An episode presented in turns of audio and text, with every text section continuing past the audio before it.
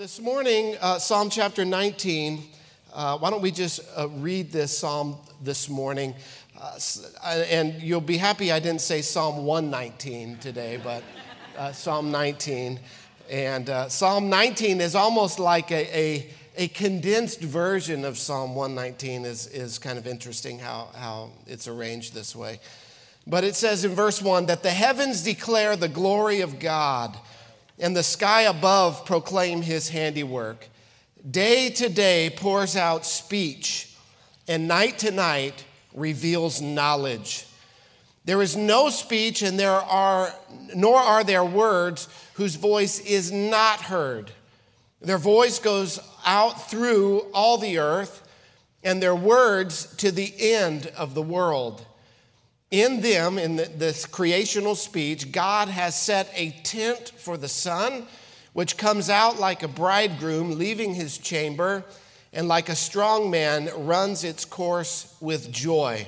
Its rising is from the end of the heavens, its circuit to the end of them, and there is nothing hidden from its heat.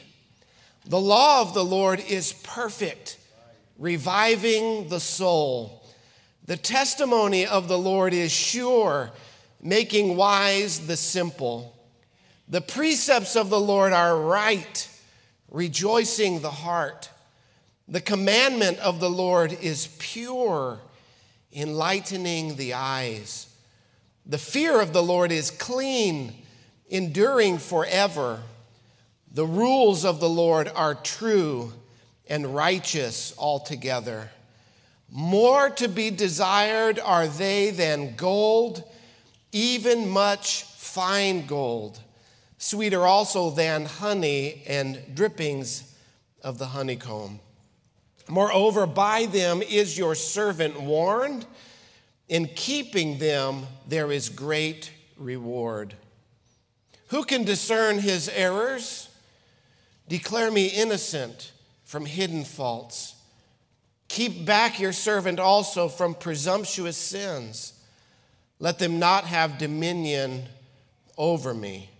Then I shall be blameless and innocent of great transgression. Let the words of my mouth and the meditation of my heart be acceptable in your sight, O Lord, my rock and my redeemer. Father, as we just focus in on these words this, this morning, Lord, that you would just speak to our hearts, enlighten our eyes, give us ears to hear what you're saying to us this morning.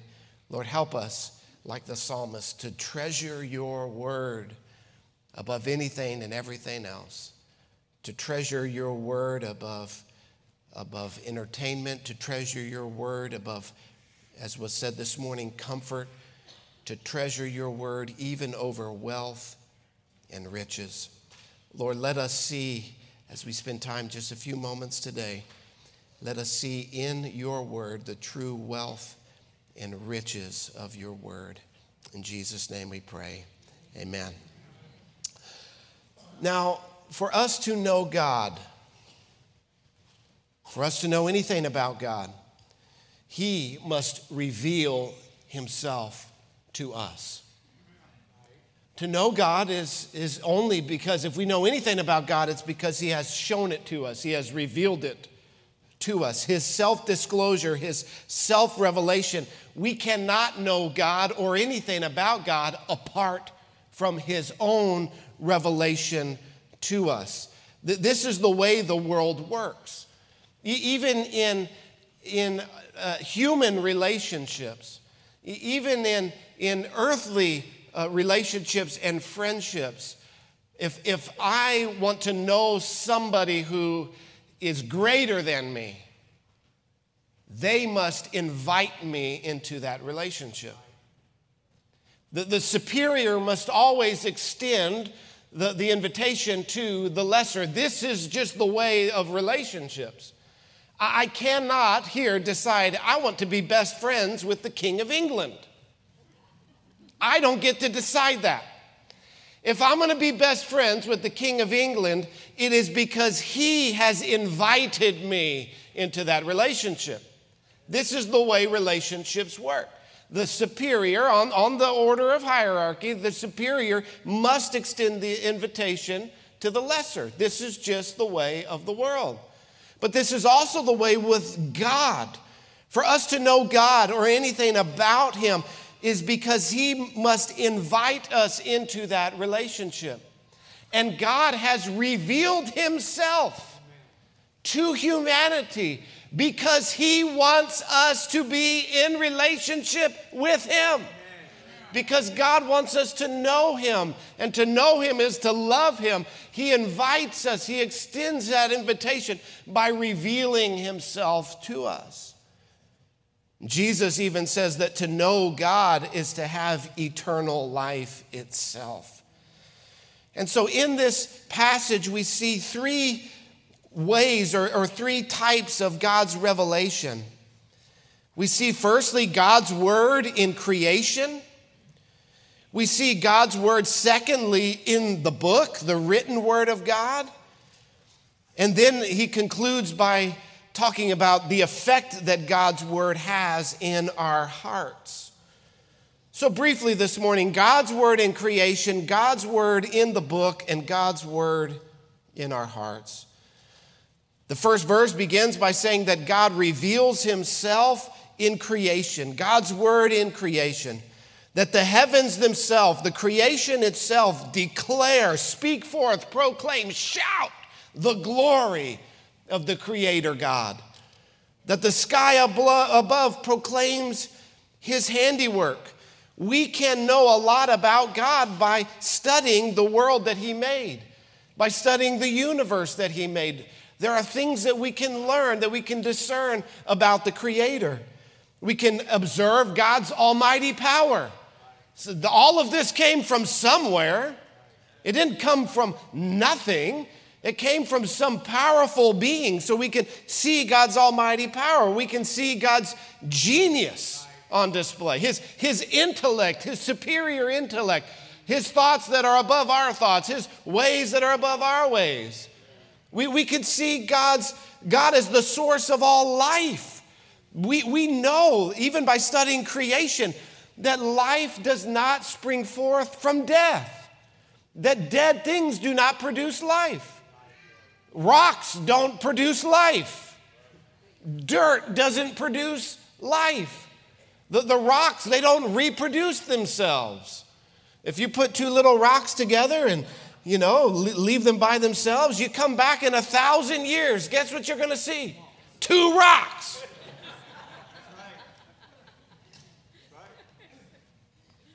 I don't care what kind of music you play. I don't care what kind of lighting you do. I don't care what kind of pills you give them. Like, there, there is no way that those two rocks are going to reproduce, are going to produce life. Life doesn't spring forth from things that are not living. And so, as we see around us everywhere, life, life, life, it tells us that there is a living being that is the source of all life. This is just studying creation. We could see that the, the Creator is precise in His creation, that, that He is detail oriented, even down to, to, to atomic particles and, Guess what? There's something smaller. There's now subatomic. We, we've learned about, about even precision at the most infinitesimal, beyond even natural eyes' ability to see that, that God is very precise, that He is detail oriented, that He even cares about the small things. We see that God is creative. Just look around this room. We see the, the handiwork of God on display. Different shapes, different sizes, different colors, different cultures. The creativity of God. Even you study the different animal species, and you, you can see the creativity of God in the Chihuahua. Yo quiero Taco Bell. You remember that? The, the Chihuahua. All the way to the Great Dane and everything in between. You go to the, the zoo and you see the giraffe. What in the world? What was, what was going on? What was God thinking? I think I'll make a horse and brrr, okay? the alligator. Let's just take a lizard and, you know, just kind of stretch out. Let's give it a bunch of teeth in there. All the, the creativity of God.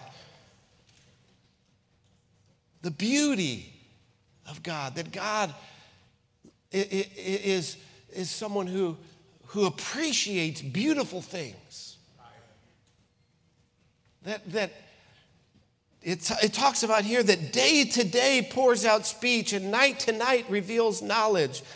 That not a day goes by that God doesn't paint the whole sky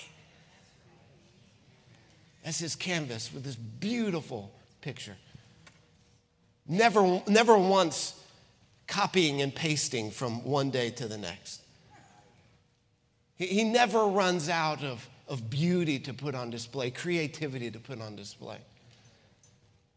And he did it even for the night owls who can't get up early enough to see the sunrise. So they put the sunset there for them. And, and for the, the early risers, he, he put the sunrise to, to display his glory, his beauty, his majesty, himself in creation two times every single day. We see the consistency of God. Every day the sun rises. Every day it rises in the east, and every day the sun sets, and every day it sets in the west. Every day. The consistency of God. God promises that until, uh, until basically the end of time, as long as there is time, as long as the earth remains, God says there's going to be seed time and harvest. There's going to be seasons. Now, I know here in Texas we only have two seasons we have summer, and then we have summer light. That, those are our two seasons here in Texas. I, I tell you, I promise you, you can go to other places in the world, they actually have four seasons spring, summer, winter, and fall. It's really amazing. But, but this, this, the, the promise of God, the, the consistency of God, the, that there's a time to plant and there's a time to water, and then there's a harvest that comes. There's harvest time. God promises that those will remain. God is consistent. The Bible says that Jesus Christ is the same yesterday, today, and forever. I don't have to wake up tomorrow morning and wonder, does God love me today? Will God be faithful to me today? We sang that song this morning. All my life you have been faithful. Every single day of your life, God has been faithful to you. Every single day of your life, God has been good to you because that is who He is. He is consistent. We see that consistency on display in creation. But then he transitions from, from talking about the sun and the light that it gives and the, the heat that it produces. And we know all about that here in South Texas, the, the heat of the sun. But then he begins to talk about a light that shines brighter than the sun. Shifting from God's word in creation to God's word written in the book, God's word written down, God's written word, the, the word of God in the Bible, in Scripture. He begins to talk about that light that shines. And so the sun shines in sort of a general way, but the Word of God, the written Word, is like taking the, the general revelation of God and then focusing it like a laser. That's the Word of God, the, the written Word. And there are, there are things we can learn about God from creation, but there are certain things that we can only know from the written Word of God. We cannot know who God truly is in his person and in his character apart from his self disclosure in his written word. And he does this, he, he wrote it down for us because his desire, again, is that we would know him. God doesn't want to be hidden from us. God wants us to know him, to love him, to be in fellowship with him. And so, in this passage in verses 7 through 11, the psalmist uses five different words to describe the written word of God. And again, we, we could spend so much time on each one of these this morning. I just want to draw your attention first to them. The first he uses is the law of God. And when the Bible talks about the law of God, it's really talking, that's shorthand for the first five books of the Bible, the Pentateuch, the law of God. The testimony of God, that's, that's speaking of and talking about the, the works of God with humanity, God's dealing with humanity. So, as we can look and say, God was faithful to Abraham, and God was faithful to Isaac, and God was faithful to Jacob, and God was faithful to lead his people out of Egypt, and God was faithful to send his son Jesus to die on the cross for our sins. And, likewise, I can tell you in ways that God has been faithful to my family and to, to, to, to our church. We could speak of the testimonies of God. He, he goes on to talk about not only the law and the testimony, but the, the precepts of God. That's the ways of God. The, the way that God works, the way that God thinks, the way that God acts, his, his precepts, his ways. And that we, as his image bearers, are called to walk in his ways, to, to follow his precepts. We have his commandments, which are, are his instructions on this is what you are to do and this is what you are not to do. And then again, he, he uses another word for commandments, and that is rules, God's rules. So these five words used for the written law of written word of God, the law, his testimony, his precepts, his commandments, and his rules. And about these five words, he, he describes five truths about the written word of God. He says the written word of God is, number one, perfect. God's word is perfect, it's without error, it's without flaw. Why? Well, because God is perfect. Because God is perfect, His word is perfect. God's word is perfect. You know, we live, and we, we see this all around us, we live in a broken world. We live in a fallen world. Our world is broken because humanity has fallen. All have sinned and fallen short of the glory of God. And so everything in this life is imperfect. Everything but one thing.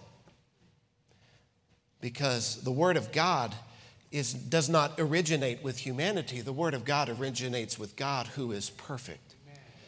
And so, though in this world we experience imperfection, the, the faults of the, the, the, fallen world, and hardly a day goes by where I don't just remind myself we live in a fallen world. We live in a broken world. That's just part of how I keep myself sane, right? When things don't go the way that they should go, we live in a fallen world. But even in this fallen world, I can lay hold of something that is not fallen, that is not broken, that is not tainted, that is perfect, and that is the Word of God.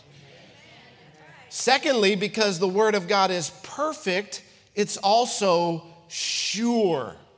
Sure. I don't know if any of you are betting people, if you like to play the spread or, you know, the Kentucky Derby or whatever you do. I don't know. I've I'm not a betting person. But if I was a betting person, I would want to know what is a, a sure result. Something that is that you can take it to the bank. God's word is that. God's word is sure. Jesus puts it this way it is a solid foundation. It is like a rock that you can build your life upon. It is sure. It is tested. You can lean on it. You can place your trust in it because not only is it perfect, but it is sure. Number three, he says it is right. Here comes a moral component. That, that there are things that are wrong in this life and there are things that are right in this life. And God's word shows us what is right. God's word is right. It is correct. It is not imperfect and tainted with sin, but it is free of error and free of sin. It is right. Number four, God's word is pure, pure, undefiled. God is holy. God is other. God is separate. God is pure in all of his ways and all of his attributes. And therefore, his word is also pure. If you look at the front of this book, it doesn't just say Bible, it says Holy Bible. It is God's pure word, untainted and undefiled by human error and transgression and sin. And number five, he says that God's word, that the written word is true and righteous altogether. The truth. Jesus says that if you know the truth, that the truth will set you free. That by knowing the Word of God, which is true, that you can walk in true freedom and righteousness altogether. So, those are the five words used to describe the written word and five truths about the written word. But not only does he give us those 10 things, he gives us five more things, which are the results of the written word. The first is that it, number one, revives the soul. Verse 7. The law of God, the law of the Lord is perfect, reviving the soul. Are you here this morning weary? Are you here this morning tired? Are you here this morning burdened with the cares of this life? You know, walking through life in a fallen world can become wearisome. We can become tired.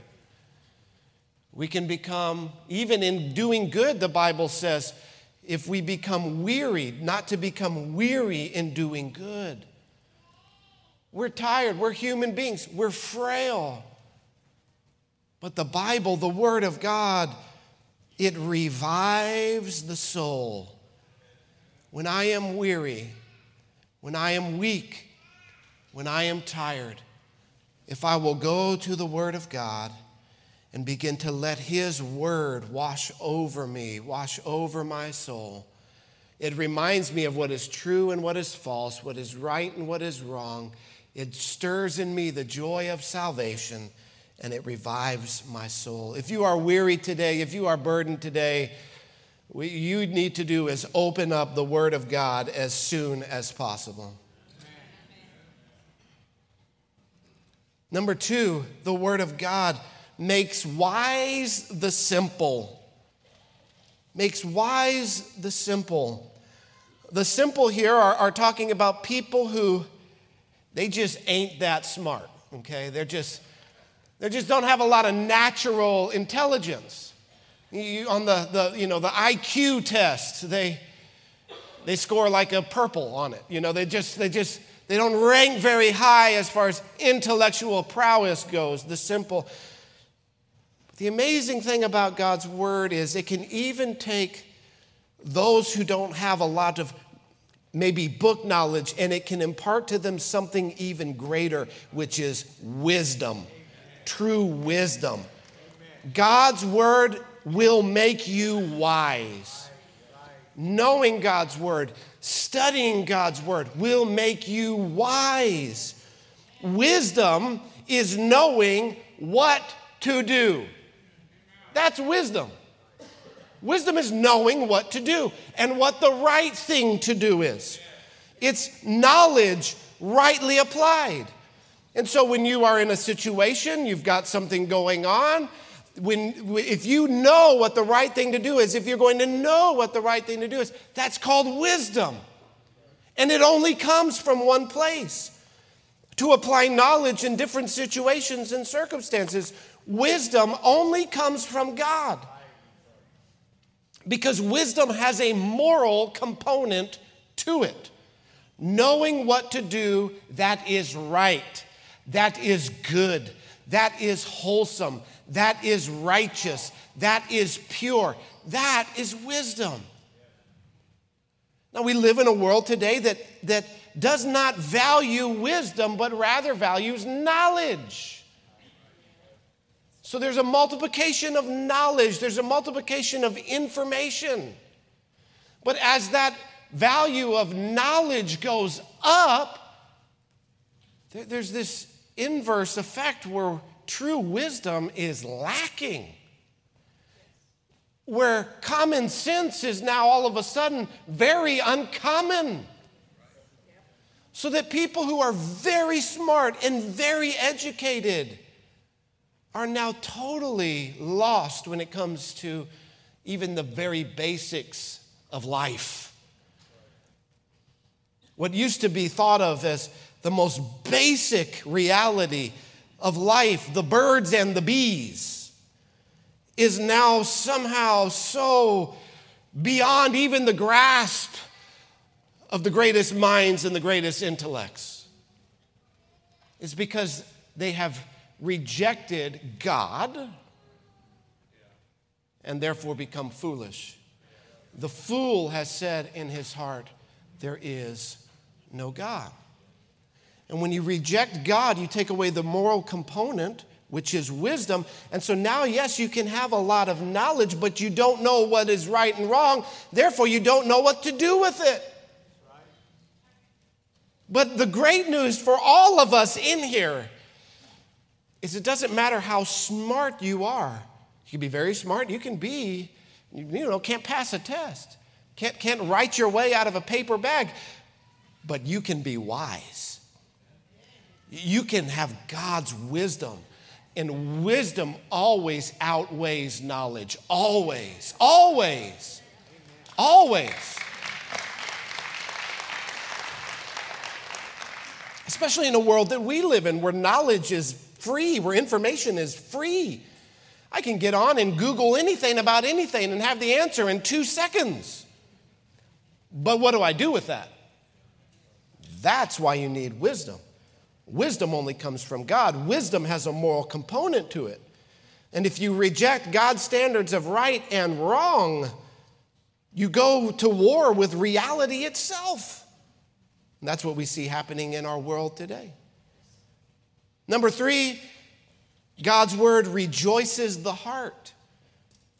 So it, it revives the soul, it, it makes the simple wise, and it rejoices the heart. Are you sad today? Maybe you came in here today sad, burdened in your soul about the events of your life. Maybe you find yourself depressed, anxious, brokenhearted. Let me tell you where you need to go. You need to go to God's Word. You need to get your face into the Word of God. You need to read about our gracious Savior. You need to read and stir your heart about the sacrifice that He made to redeem your life. You need to remind yourself of who you were and who He is. And when you begin to do that, see if a well of joy does not begin to spring up in your soul. See if you don't just begin to sing the praises of your God and your Creator and your Redeemer. It is so hard to stay depressed when we think about Him. If I think about me and oh, my poor life and woe is me and have what my grandma used to call a pity party, we'll get out my little violin and yeah, I can become depressed and I can become sad. But not when I fix my eyes and my gaze upon Christ.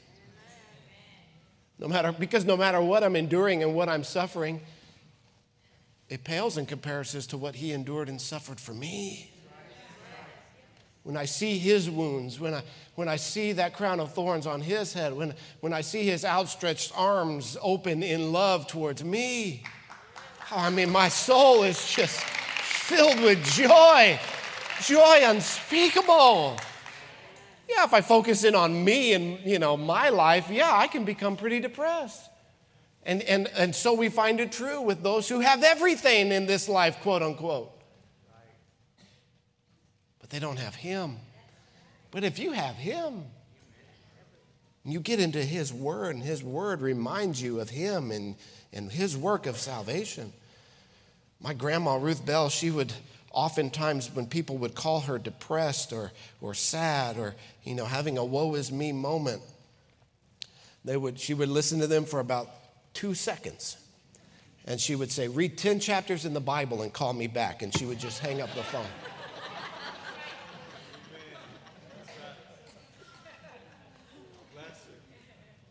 Because when you get your eyes on Him, it changes everything. It rejoices the heart. Number four, it enlightens the eyes. It gives insight. It gives discernment. It shows us what is true and what is false. It, it helps us to see things rightly in the, in the light of God's revelation. We live in a world that is, is bent, is broken, is skewed, is, is is painting a, a picture, is slanted in so many different ways. How do we know what is right and true? Well, we need God's word that enlightens our eyes. It shows us, it helps us to be discerning in the world that we live. And number five, it tells us that there is great reward for those who keep God's word. We see that in verse 11. In keeping them, there is great reward. Because of all of this, these 15 points that I've laid out for you this morning, God's word is worth more than gold. Look at that verse 10. More to be desired are they, that God's written word, than gold, even much fine gold, and sweeter also than honey. You see, we live in a world today where we have unprecedented and unparalleled access to the Word of God.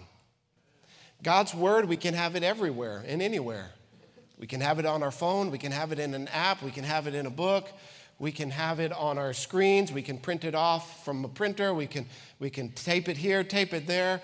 We, we have it written on our coffee mugs. We have it on bumper stickers in the parking lot. I can see them right now. We, we have on our t shirts, on our WJ, WJD bracelets. We have God's word everywhere. And in a world where scarcity determines value, we, we might be tempted to think that because God's word is so readily available to us, that it's not that valuable. We need to not fall into that trap. But instead, what we need to recognize is the wealth of riches that we have. It's not that God's word is not valuable, it's that we have a wealth of riches and that God's word is worth more than even gold, and that we don't really realize how blessed we are. But then the issue turns from, from God's word in creation to God's word written in the book to is God's word written in our hearts? Yes, we can have it here. We can have it in our apps. We can print it out. We can have posters and bumper stickers and t shirts. That's all great. But if it's not written on the inside of our hearts, it's not going to transform our lives. And so, in this final section, he, he describes the results of submitting our lives to the Word of God. In verse 12, he says, Who can discern his errors? Number one, it makes us aware of our sin in our need for redemption. Our, our sin runs so deep in us that we have a hard time. We, we can justify so many things, can we not? But God's word is that perfect mirror. His word helps me discern the truth of, of my life, of my actions. It makes us aware of our sin. It helps us to discern our errors and our need for a Redeemer. Number two, it reveals our dependence upon God for his help. Listen to the prayer he prays Keep back your servant from presumptuous sins and let them not have dominion over me. We need God's help. We need to look to God to help us, to save us, to keep us from sin. And finally, he concludes with this prayer, the prayer of the one who loves God's word in verse 14. May we all be able to pray this prayer together. And I know for certain that you KBI graduates today, that this is your prayer. Let the words of my mouth and the meditation of my heart be acceptable in your sight. O Lord, my rock and my redeemer.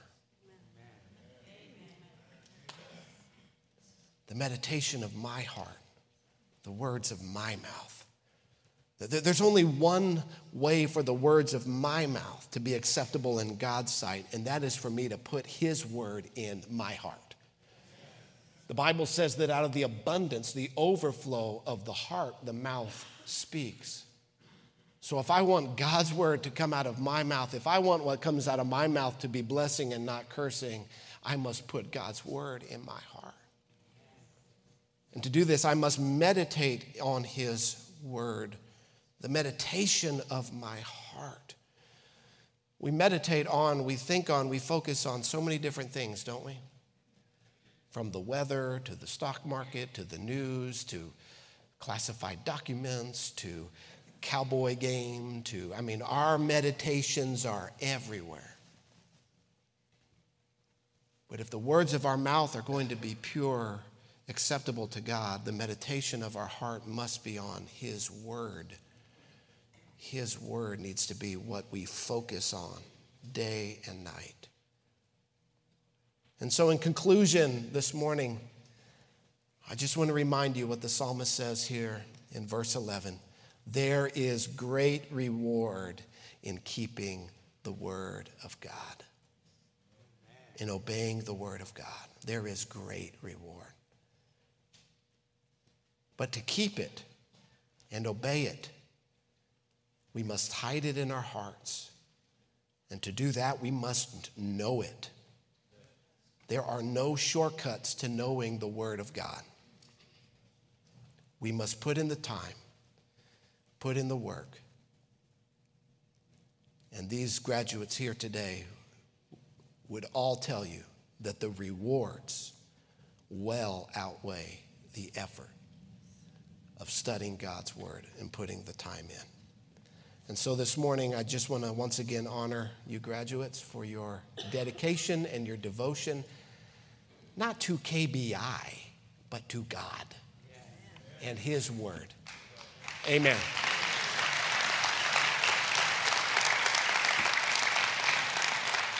And to all of us here today, whether we take KBI or not, and I hope that you do if you haven't, let us likewise be devoted to God's Word, devoted to putting it into practice, to studying it, to knowing it.